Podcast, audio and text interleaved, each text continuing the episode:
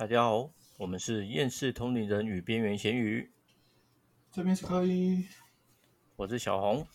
我们在 Apple Podcast、Spotify、SoundOn上都可以听到我们的节目，大家可以点选关注。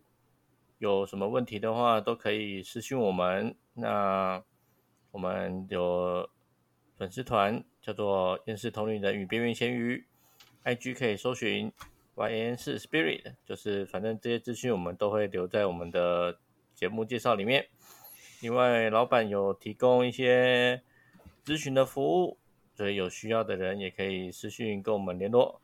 那就是一些内容啊，我们就私讯联络这样子。好，首先今天节目一开始，我有一个很特别的题目，想请教一下塔罗大师。一开始就问他了。对，顺便问一下老板，老板你知道特斯拉吗？特斯拉，电动车吗？电动车嘛，对不对？最近有个新闻啊，就是写说特斯拉是金星人。哎呦，特斯拉，其实这个新闻里面讲的特斯拉，不是我们最近的电动车特斯拉，是以前发明交流电的发明科学家，叫做特斯拉。嗯、那当时他的竞争对手呢，就是发明，到底是爱迪生发明直流电还是特斯拉发明直流电？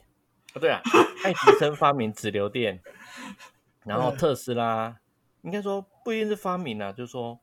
特斯拉是交流电的推广者，然后爱迪生是直流电的推广者。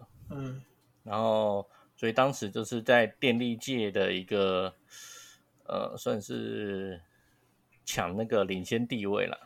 然后后来有一次，爱迪生就陷害特斯拉，因为他觉得说交流电好像蛮厉害的，他可能会输，于是他就骗那个监狱的法官说。因为当时的死刑都还是用 电, 电击啊，电刑把人电死这样子，然后他们就说：“哎，特斯拉的交流电好像蛮厉害的啊，不然下一次的电那个电刑我们就改用特斯拉的的方式好了。”特斯拉想说：“哎呦，直流电也可以的事情，我交流电为什么做不到？”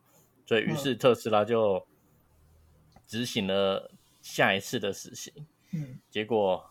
因为交流电是比较难电死人的，所以那个死刑犯在死刑台上就是折磨了非常的久，对。然后于是特斯拉就在那一次之后就比较不受美国政府的支持，这样子，等于是所以特斯拉简直算是抑郁而终了。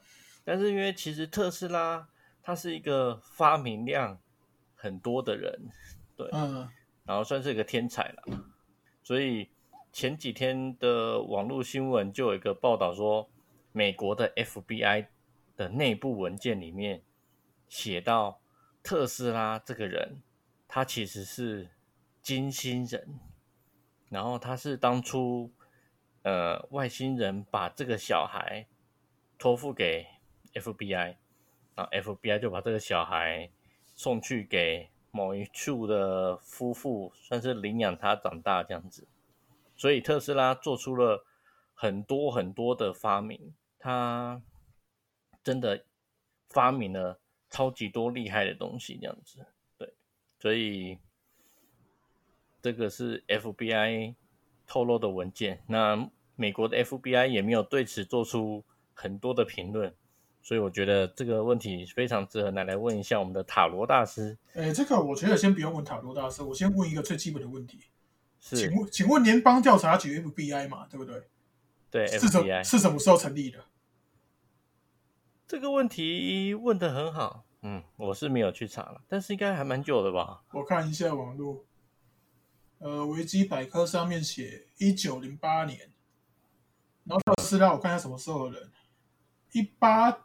九六年，一八五六年出生，逝世是一九四三，一八六六，一八五六出生的、啊，啊，所以一九四三，所以他活了九十几岁，活了八十六岁。我一直以为特斯拉蛮早就死了，应该他好像是，好啦，那篇报道我等一下再仔细看一下。反正我先问一下塔罗大师，特斯拉真的是外星人吗？我我这样我这样其实直觉都觉得不是，我我不知道说问那个牌意义何在。我想抽抽一张，我抽到一张牌，傻瓜。哦，可恶 ！F B I 骗我们。不是啊，我我在讲很简单的一个逻辑啊。我我我就算一下说，哎、欸，那个联邦调查局一百大概一百一十年一年前，然后那个特斯拉是一百大概四十几年前的，就搭搭不上，你知道吗？但是 F B I 还是有它的前身呢、啊。那前身是什么？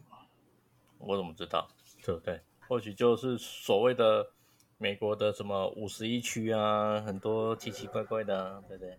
总之，我觉得，毕竟那个文件算是真实的文件了，就是按照那个天文新闻文件可能是真实的，可是内容有可能是编造的。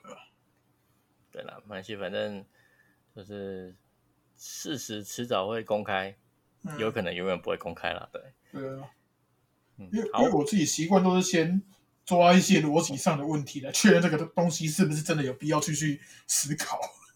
不会，我们就是专业跟风仔，网络有什么新闻，我们就拿出来问我们的塔罗大师。他他们直接给一个当一个傻瓜傻瓜，了不起哦！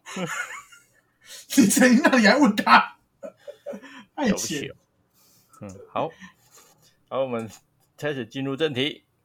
就是我们上一期跟老板我们讨论所谓的统领之战嘛，对不对？嗯。那里面其实有讲到所谓的诅咒，我最近也遇到了一个诅咒。老板，你最近有遇到诅咒吗？你看我活得那么痛苦，人生就一直在被诅咒的状态。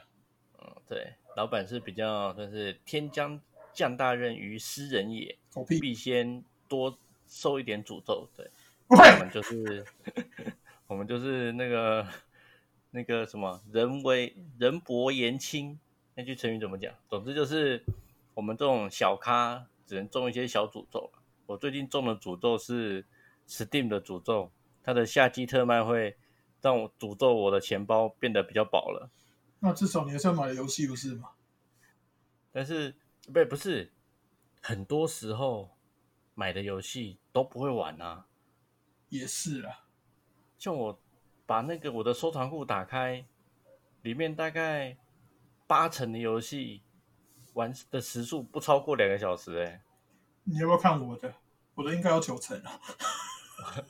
对啊，但是等于是，既然都不会买，那为什么要买呢？嗯，有些人就是看特价，然后就会顺便收手一下，就收收一下这样子。总之，我们都中了G胖的诅咒。对，他每年的几次特卖会都诅咒我的皮包变得很薄。好，对，这个是小诅咒了。那我们再来，就是比较，那不然我们换个角度啦。老板，你最近有诅咒别人吗？啊，我我说真的，我很少会试着去攻击或诅咒的，因为都是先练防御居多，然后要主动打人的话，除非都是对方一直过来乱啊，干嘛？诅咒是有啦，就是我我会练习练习用诅咒，可是我这方面的技能，我不觉得我自己有成功，我都专门诅咒那些那个欠钱不还的人，啊，欠钱不还，欠钱不还那个就诅咒他很有理很有理由，就拿诅咒就当拿来练一下当利息嘛，对不对？那、啊、谁叫你不还钱？后来还了吗，老板？没还呢、欸，有在还的我有在还的我都没诅咒了。看来我们那个。这方面的技能还是需要多多学习，多多加强这样子啊，就死不还钱嘛，啊，至少看他死，我们也不要开心啊，就这样。像其实这几天网络上其实新闻蛮多的啦，像一个是他昨天晚上才不是不是晚上，就是昨天的在爆料公司上的新闻嘛，就有一个小屁孩，嗯，然后他在五指山上飙车，嗯。然后就是，总之就骑到对象了。总之就害一个一个无辜的受害者就这样往生了。对，嗯、然后法院最后判他只需赔偿一百万，而且就是每月摊还摊还五千，直到付完为止。但是这个男的他后来就换电话改名字，然后他也不鸟法院的就是所谓的赔钱赔钱这样子啊。重点是他还在脸书上说怪我咯，啊就法官放我出来的啊，有事去跟法官说啦。就是干这种这种咖，这个应该是检察官那边搜证也搜搜不到太多东西，法官才不好判吧？是没错，可是我觉得法官判归判，问题是第一，他就赔的金额这么少，然后也不用强制执行，或者是就是说，不是他就是他就是摆明了，他就是摆烂嘛，他就是不还啊，对不对？那等于是今天法律，除非你找黑道去把这个男这个。他懂啊，对啊，我对对啊，不然其实干真的，台湾社会对这个人没有没有皮条啦，法律就对他而言就是，法院就判他每个月给五千呢，啊他他要还不还，你能怎么办？对不对？所以这种人，除了靠诅咒咒爆他，对不对？我还能还有什么方法嘞？我讲一个比较现实一点的答案，就是台湾本来就很多这样子的人，你就是拿他没辙，这是事实啊。不管你懂不懂法律，就是拿他没辙，是没错啦。但是就是说，法律上拿他没辙，然后找黑道可能没门路，或者这个小屁孩本身就是黑道之类的。那或许我们还有一些其他的门路嘛。那我们再来第二个例子嘛，蛮久之前，以前的台湾有一句俗语是，嗯。过了高屏溪以南、嗯、是没有法律的。老板有听过这句话吗？有听过。对啊，就是某位高屏溪附近的议员，就是出车祸撞死人，然后结果后来那个往往生者的家属又吐血而亡，总之就是蛮惨的啦。然后结果那议员还说他都没有闯红灯，再加上他又是目前某党的立委，不是某党的议员，感觉就是法院判也可能判判不出什么什么样嘛。那高屏溪以南啊，他可能本来就是黑到底的，嗯，那等于是就跟一样的道理啊。你我你除了干真的下咒咒爆他之外，应该没有办法可以惩罚到他了吧？要看吧，搞不好他私底下也有在还他一些东西，也说不定啊。是没错吧？对啊。但是只是我就觉得，所以假设好了，今天一个受害者家属，他决定用就是这种方法来诅咒一个人，有什么比较适合的方法？适合的方法，像是说，像我举例嘛，就是以前大家都流传。你去挖法老的坟墓，结果后来那一批人死的死，疯的疯，就是被诅咒做得很惨。然后我们以前看过很多那种电影啊，什么泰国鬼片啊，就是拿你一撮头发啊，或是你的一些什么东西啊，然后生辰年月日可以帮你下降头啊，或是那种香港那种以前的那种，就是。草人啊，扎针啊，嗯，这种就是你就可以控制你啊，就是插你头你就头痛啊，插你肚子你就肚子痛啊，就是这种上述几种的诅咒方式，老板有什么看法？应该不会反馈那么快吧，因为我自己自己处理过反那么回馈到那个身体上比较快的那一次是。就是他那个，他那时候人有了突然那边肚子痛，然后他自己用一些不是很正常的方式帮他临疗，结果后面发现说，就他那个男男男朋友嘛，肚子被下下一只骨，然后他他他那边临疗用用拿东西去，那那是拿药去敷这样子，然后敷一敷那个虫那个骨就直接去吃这个药，然后吃一次变大只，后面越来越痛，他说。我都觉得说奇怪，你用这个药药敷的时候更痛，什么鬼？然后我我才过去看一下，抓出来一只虫，这是一种下蛊的那个茅山啊，基本上那个毛商用那那些伏法干嘛的，我们这边看起来都都像虫子骨裂。那像那个法老那一种，就是我我在我的坟墓下一个什么东西，然后你只要敢闯进来就会中诅咒。法老那边那种，我这我这样听你这样讲，它比较像是在一些东西上放了一些类似我们叙述的正法的概念，然后组成一些有什么接触之后那个怨念啊，什么东西会感染到身上，然后就会什么诸事不顺那些。因为我记得我之前有问过老板嘛，就是说诅咒它其实是会随着时间啊或是什么东西递减的。啊，像那种法老那种东西都是几千年前的东西，它怎么可以撑这么久？嗯，你要想，它可能那个放在那边，它它可能像我们一样，我们会摄取气阵嘛，我就会摄取，他们可能会设一个能量补充来源这样。啊，然后随着时间减弱，那个那个是之前我另一位算算是我师弟那个马丁在跟你讲的。那然后他他错那个说时间地点是或是因为说这个诅咒已经降到这个家族身上，他家族没死一个人干嘛？这个诅咒减弱一点，减弱一点，减弱一点。那像泰国那种呢，就是诅咒它就是总要有动词跟受受词。嗯，那像法老这种是你进去这样子他就中了。那降头这种感觉就是我拿你一点小东西，然后就可以。就是我甚至不需要看到你，也不需要知道你在哪，我只要有你的一撮头发，就是感觉好像更恐怖了一点。你不觉得这个东西很容易定位错人吗？会吗？会啊！要是头发，然后那个当事人拿着，然后拿那个，比如说老婆要诅咒老公，然后不小心拿到自己的头发给他下，什么下下去？假设真的有降头这样的东西吗？是有啊，我就中过啊。哦，所以我就是说。到底用什么东西下的效果最好？嗯，就假设嘛，我今天要偷老板的内裤，还是偷袜子，还是排泄物？我我我我这样解释一下好了啦。嗯，那个你所谓那个降头，就有点像是一种远端下咒的概念。然后远端下咒，你要先定位，要先连接到本人。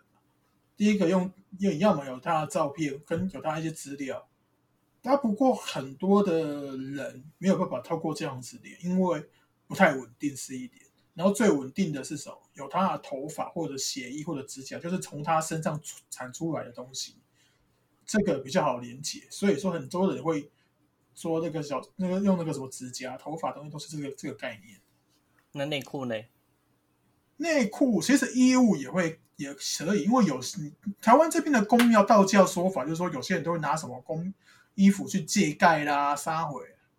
其实，其实内你要说内裤的话也是可以，但是说真的，他们说是跟你技改干嘛？实际上他们做什么动作你也不知道。像我拿我自己的例子，我有一个姑姑，她很喜欢拿我的衣服去技改干嘛，然后甚至会变成说她那个问都没有问，就拿我的衣服拿去改了。啊，然后到时候很为我们好啊，干嘛？然后等我真的开始修行之后，我天天拿到衣服，发现说，干，为什么我衣服上面有一个印子？然后一看，然后就是一个像是盖上盖上去那种感觉。然后想说，干这三条，然后问了一下我师傅，那时候才说那个是公庙的印记。他算是衣服被盖印记，还是你整个人被盖印记？衣服被盖印记。那我可能穿的穿到那些衣服的时候，那个印记只会会附到我身上之类的，然后就会可能会。透, 透过这个印记过来拿我的能量啊干嘛，如果看不到的话就可能他们被拿。但我不是说所有公庙都会这样啊，我是说那时候我遇到的状况是就有人过来要被袭击，我就直接啪。那像刚刚讲的嘛，就是电影上扎稻草人，嗯，真的有那种就是假设我拿了一个什么东西，然后把那个 小, 小稻草人变成你的替身，我插你头，你, 你的头就会痛。真的有这么厉害吗？这个这个好像那个元朝时期的阵营道还有还有这个东西，不过那个是要偏茅山那一派的，龙虎山的好像比较没有这些东西，龙虎山好像是画符法，所以技能是有，但是目前有没有人会就是一个问题了。我不清楚，不然下次那个你要试试看，你的我来试试看嘛，我也不会用啊，我可以去查一下方法了。但我这边看到方法都是那个几百年前的那种东西，然后现在能不能适用我也不不确定了。既然这么复杂，我们改天再找些好对象慢慢试好了。好对象，总是有些对象嘛，对不对？你有讨厌的人，我可能有讨厌的人。为什么要弄他的头发，不觉得很困难吗？或许听众也有很多讨厌的人，对不对之类的、啊，对不对？但是我们我们基本上我们是优质的节目，对，我们绝对不赞成。应应该是这样讲啦，那个凡事都是一体两面的，你这样子诅咒他，他要是要是一个坏人，他一直在霸凌别人干嘛？他今天他死了，他搞不好也有一些仇恨他的人获得了救赎也不一定。但我我不是不不鼓我会鼓吹说这种行为干嘛？因为这些东西都是啊每个人的选择了啊，个个人选个人者有个人当啦。对，所以我们节目一贯的立场就是不要做出你无法承担责任的事情。对，凡事都先了解前因后果。那你觉得这些东西你可以接受，那就那就来吧，千万不要冲动了。的情况下做决定。嗯，我是有遇过一些那个案例是，就来委托是要我帮忙下诅咒干嘛？我我就直接跟他们说，诅咒有必要吗？他们通知一下，你其实你只是想要看他衰而已，然后就通知一下他们冤亲债主过来就好了。那这样冤亲债主的衰法大概多久能够看到成效？不知道，看他之前那个欠的欠的东西而已啊。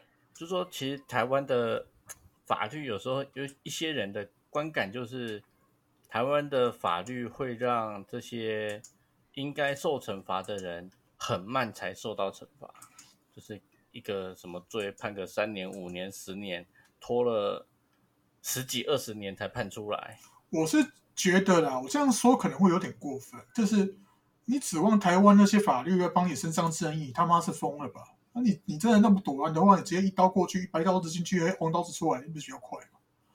啊，那我真的那么气的话，自己去就好了，干嘛还要在那边等那个台湾的这个律法？这个以上言论是属于个人想法，对啊，因为我们绝对不赞成，因为不不赞成啦、啊，就是说这种东西很麻烦，你除非你能保证不会被抓，或者是不然等于是。没有，因为今天想做一些事，就一定要有代价，不可能说你做这个事然后没有。不, 不浪费任何代价的，所以我们这集主要是在讨论一些诅咒部分的内容。那我们下一集会讲一些，如果你遇到诅咒了该怎么办，或者是就是还没遇到诅咒，那我们如何做前期的预防？对，嗯、那我们这集的节目就大致上到这边。好，拜拜。好，大家拜拜。